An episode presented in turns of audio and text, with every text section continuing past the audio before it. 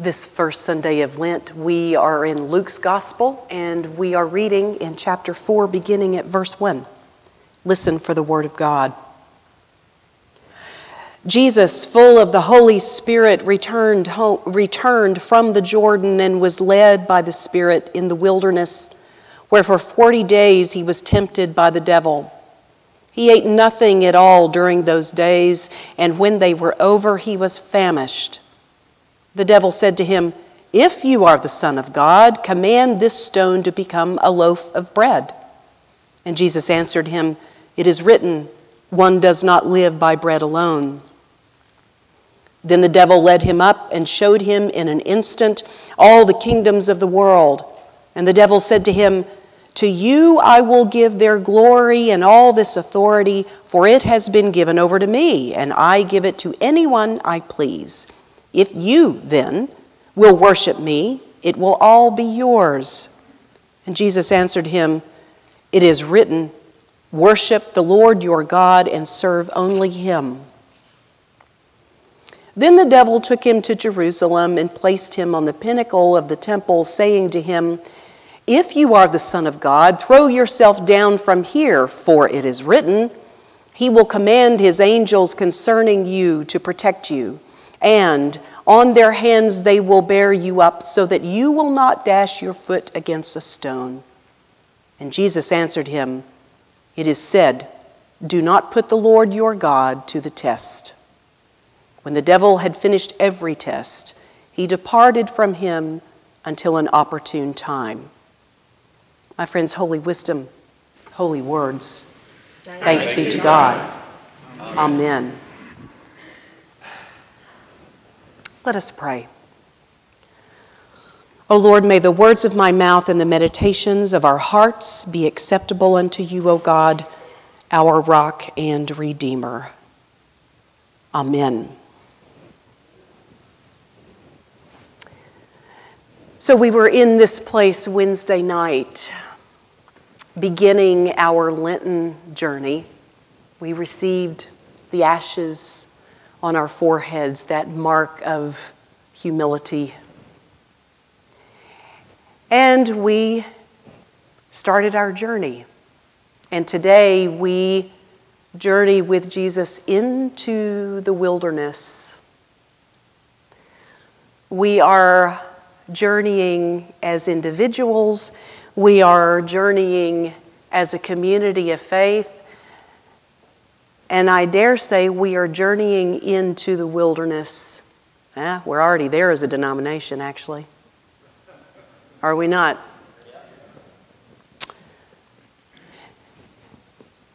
That makes this season of Lent, I think, all the more a gift and a blessing to give us time to pray and to discern and also to remember who we are and whose we are.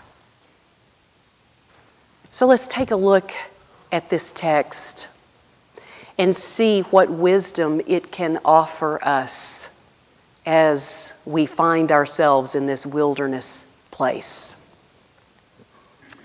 And I think that it's important to not just begin with this text, but to take a look at what wilderness meant to Israel. They had a strong and long wilderness tradition. We can go back to the book of Exodus and we see the Israelites who have been enslaved for hundreds of years and they are liberated by God. And where does God lead them? Into the wilderness. And they sojourned there for 40 years, for a long time. And what happens there in the wilderness is that they learn more about who they are and who they are called to be.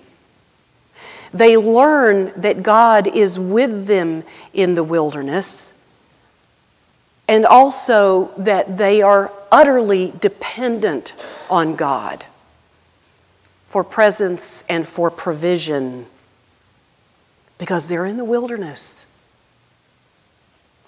But there's a flip side, I think, for Israel being in the wilderness. The wilderness is a place of anxiety, a place of worry, for we don't know what's going to happen next. We don't know what calamity might befall us in the wilderness, and I'm sure that this was part of Israel's concern as well too. What is going to happen to us here? And what does the future look like? And it, this tradition of the wilderness, it goes all the way through the Hebrew scripture. And Jesus, of course, would have been formed by this. So, what would wilderness have been for Jesus, perhaps? It's interesting that he emerges from the waters of baptism and he hears the voice say, You are my beloved, my chosen one. And right after this, he is led into the wilderness by the Spirit. And Luke's gospel is the only gospel that says, and the Spirit was with him as he was in the wilderness. He's not alone. And this wilderness, it would have been a dangerous place, a rocky place. It would have offered hiding places for all kinds of critters and ne'er do wells. But this is where Jesus is led. Hmm. In Luke's gospel, we also have a number of references to Jesus withdrawing to a deserted place to pray. And I like to think that he would do this to try to remember the work that had done during his sojourn in the wilderness in the text we heard today. To remember that God dwelled in him and he in God, and to remember more deeply what his work is, what his mission is, who he is, and what he must do. So the wilderness for Jesus could have been a touchstone, a place of solitude, a place of solace as well. In some ways, Jesus can redefine wilderness for us. So, think about this. I don't think it's too smart to go in the wilderness without a plan, don't you? Uh, things can happen, right? Not exactly in the wilderness, unless we want to think of an urban wilderness, but I saw two coyotes this morning when I was driving here. I think that as humans, we want to have a plan. And some of us are better planners than others. But we want to hedge our bets at what might go wrong and how we can avoid things going wrong or how we can avoid challenges or how we can avoid dangerous situations.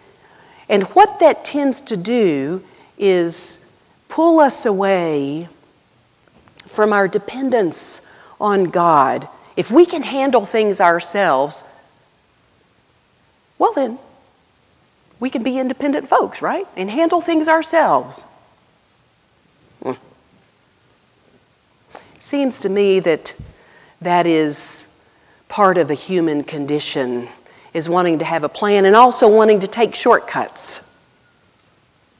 And I think that that is, I don't want to say the basis for the devil's temptations of Jesus, but it is part of it. It's what the devil is tempting Jesus to do is take the shortcuts to satisfy his own needs and his own desires. But the wilderness is not a place for shortcuts.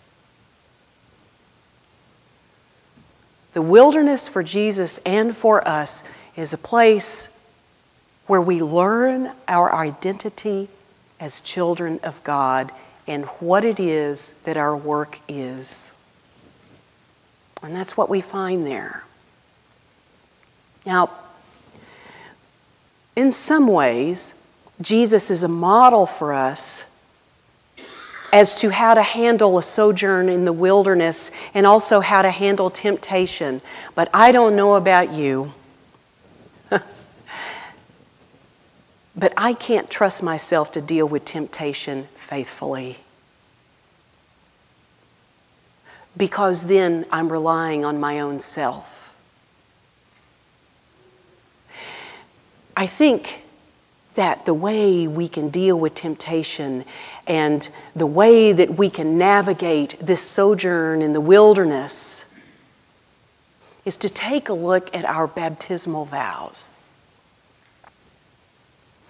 When a baby or a young child is baptized, the parents answer on behalf of the child. Or if we have a youth or an adult who is baptized, they answer these questions Do you reject the spiritual forces of wickedness? That's heavy stuff, my friends. Will you resist evil and oppression and injustice in whatever forms they present themselves? And then to me, here's the turnkey Do you place your entire trust in Jesus' grace? That, my friends, is our way in to dealing with temptation because when we place our trust in Jesus' grace, there's a self emptying that happens. Our agendas, our plans, our ways of providing for our own selves fall by the wayside because then we are utterly dependent. And that is how we can deal with temptation. That is how we can enter the wilderness and dwell there and learn who we are is by emptying ourselves of our own agendas and let God's agenda come to the fore.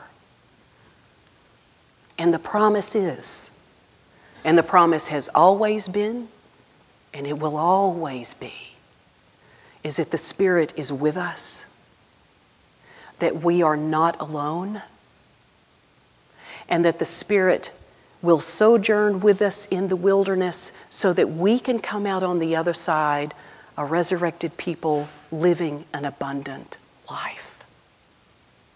The Spirit is with us always. Amen.